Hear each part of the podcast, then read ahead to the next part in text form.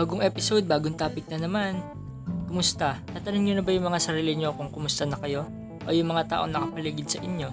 Kung hindi pa, take this opportunity to do so. With everything that is happening, to know that you can still feel and breathe is a major blessing. However, we should always look after ourselves. I hope even when giving up is the easiest thing to do sometimes, it won't cross your mind.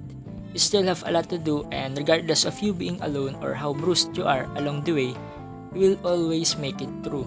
Kaya tiwala lang. Dami na namang nangyayari nito mga nakaraan no. Minsan masaya, minsan hindi. But it reflects on what environment we have right now and what is happening around us. So we should be aware, take part, or initiate. Our simple gestures can make a difference and can be of help. As a way of consoling myself with all that is happening, I watch series and movies on Netflix if I feel the need to distress. If you're going to ask me what recommendation I can give, I would gladly recommend this Korean drama entitled Taxi Driver that stars Lee Ji-hoon, Esom, Kim Wee-sung, Yo Ye-jin, among others. The series is about injustices and how the people seek justice through the help of the deluxe taxi service which gives justice by using its driver's own hands. By watching this, I realized that even in other parts of the world, if the system is crooked, the only thing that the people will receive from that is sufferings. It reflects how justice is unfair and only favors those who can afford it. Due to this, people opt to put the justice in their own hands, since the authority can give it to them.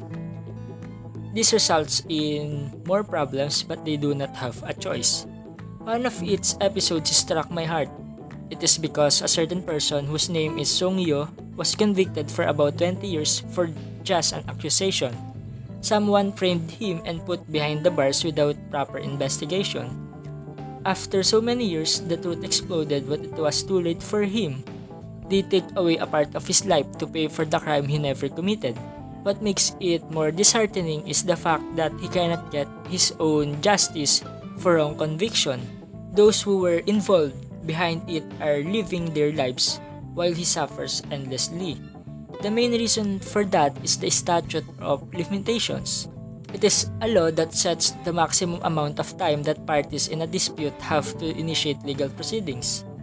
Since the case is about 20 years old already, he cannot open it, making the people who covered up the truth and the real culprit not guilty of any crime. It somewhat happened to us but not entirely the same. But before we go on that part, this episode aims to give awareness to those students like me to know our justice system primarily on how it works, problems that surround it, and how it can be bent by those in power regardless of situations. All that I will say is purely based on facts and nothing else. The criminal justice system, in essence, is the community system or process by which crimes are investigated and those accused of committing them are brought into custody, prosecuted in court, and punished if found guilty, with measures made for their correction and rehabilitation. In the Philippines, our justice system has different parts such as law enforcement, which consists of the officers and men of the Philippine National Police or PNP, the National Bureau of Investigation or NBI and other agencies.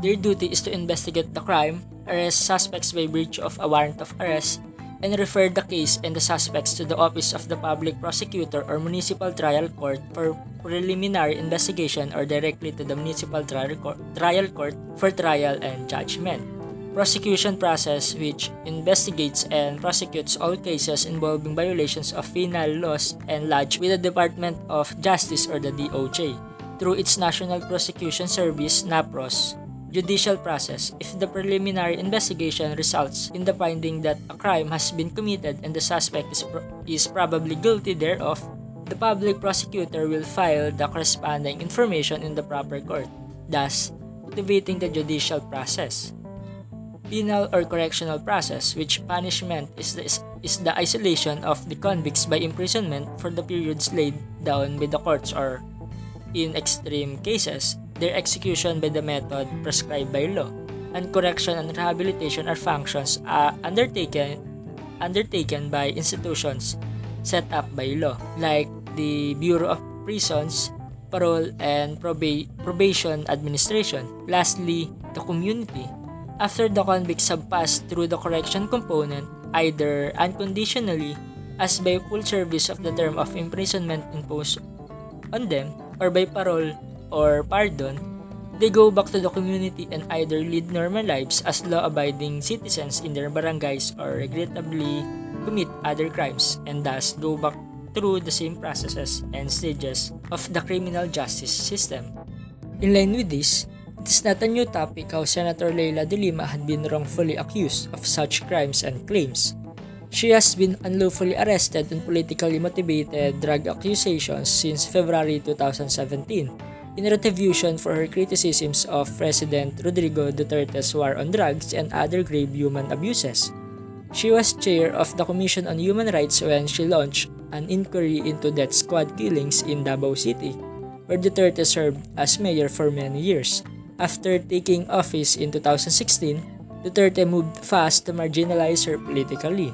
Duterte Senate supporters removed her from a committee chairmanship while his backers in the House of Representatives and Justice Department launched a sexist public attack on her. She was detained on February 24, 2017 and is being imprisoned at the Camp Crame police station where she is facing bogus-related charges. However, Kerwin Espinosa, a self-confessed drug dealer, has retracted his charges that Senator De Lima was involved in the illicit drug trade within the New Bilibid prison. Any statement he made against the senator is false and was the result of pressure, coercion, intimidation, and serious threats to his life and family members from the police who instructed him to implicate the senator into the illegal drug trade.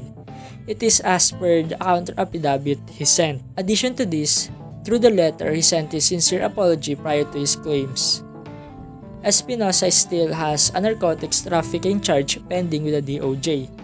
The National Bureau of Investigation filed this complaint in 2021 based on his extrajudicial confession on December 14, 2016, as well as statements he made during the Senate Joint Committees on Public Order and Dangerous Drugs, as well as Justice and Human Rights into the death of his father, Mayor Orlando Espinosa Sr.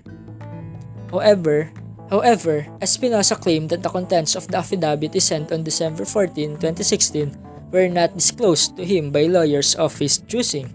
Instead, he claims he was offered a verbal assurance that the case against, against him would be dropped, which he later discovered to be incorrect.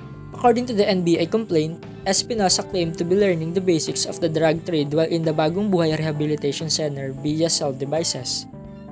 As he was transferred to the New Bilibid prison, he, he allegedly resumed his drug dealing. He further allegedly stated that even after his release, he was able to continue with the drug trade since his long-term co-inmate remained at Bilibid in Muntinlupa City. He now claims that he made up those stories during the Senate hearings because he was coerced, bullied, intimidated, and gravely threatened by the police. He has no choice but to manufacture lies out of fear for his family or for his life and those of his family because his father, Mayor Orlando Espinosa Sr., was assassinated on November 15, 2016, just 18 days before the Senate hearing.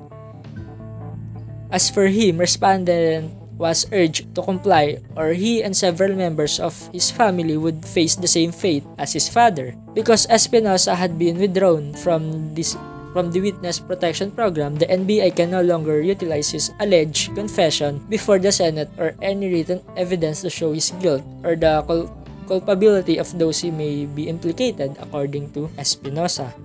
The government's case against De Lima, according to Prosecutor General Benedicto Malcontento, is unaffected by Espinosa's recantation hindi siya witness ng prosecution as per Malcontento. The Witness Protection Program or WPP is a program of the Department of Justice that was founded by Republic Act No. 6981.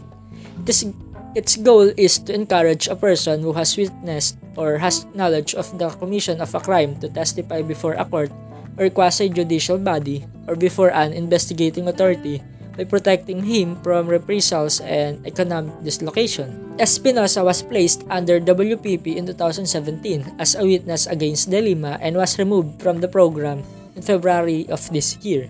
The different parts of the criminal justice system of the Philippines applied to the senator's case from the law enforcement after the penal or correctional process. But we can see how it works out of someone's personal attempt to take her down. As I was saying a while ago, her detention was politically motivated from baseless drug accusations as the interest of the President Duterte to pay back on her. Dito pa lang we can say that there is something wrong. Lalo pang naging klaro nung binawi ni Espinosa yung mga sinabi niya and pinabulaanan niya lahat ng yon. He said that was out of fear for himself and his family kaya niya nagawa yon. Sobrang shady din nung bigla siyang nawala dun sa WPP as witness. From that kahit sabihin niya pa lahat ng mga nalalaman niya, kung naplano na ng mga taong involved sa kaso yung mga bagay-bagay ahead of time, pahirapan pa rin to get the justice for that. Since bago niya masabi yung katotohanan, he was removed na. He was one nung 2017 tapos biglang nawala nung February and after that, lumabas yung affidavit niya to recount his previous words. Both of my examples magmula sa palabas na taxi driver and sa kaso ni Senator De Lima, we can see how the status of a person plays into the justice system. If you have the means or if you have the power to do something, you can possibly do almost anything. Kapag ikaw yung walang boses at kapangyarihan, even when you know the truth, they can easily manipulate it to favor on them. Sigurado ako na marami pa mga tao ang nakulong sa mga kaso na hindi naman talaga nila ginawa. Patuloy silang nagdurusa sa mga bagay na minsan hindi sumagi sa isip nilang gawin.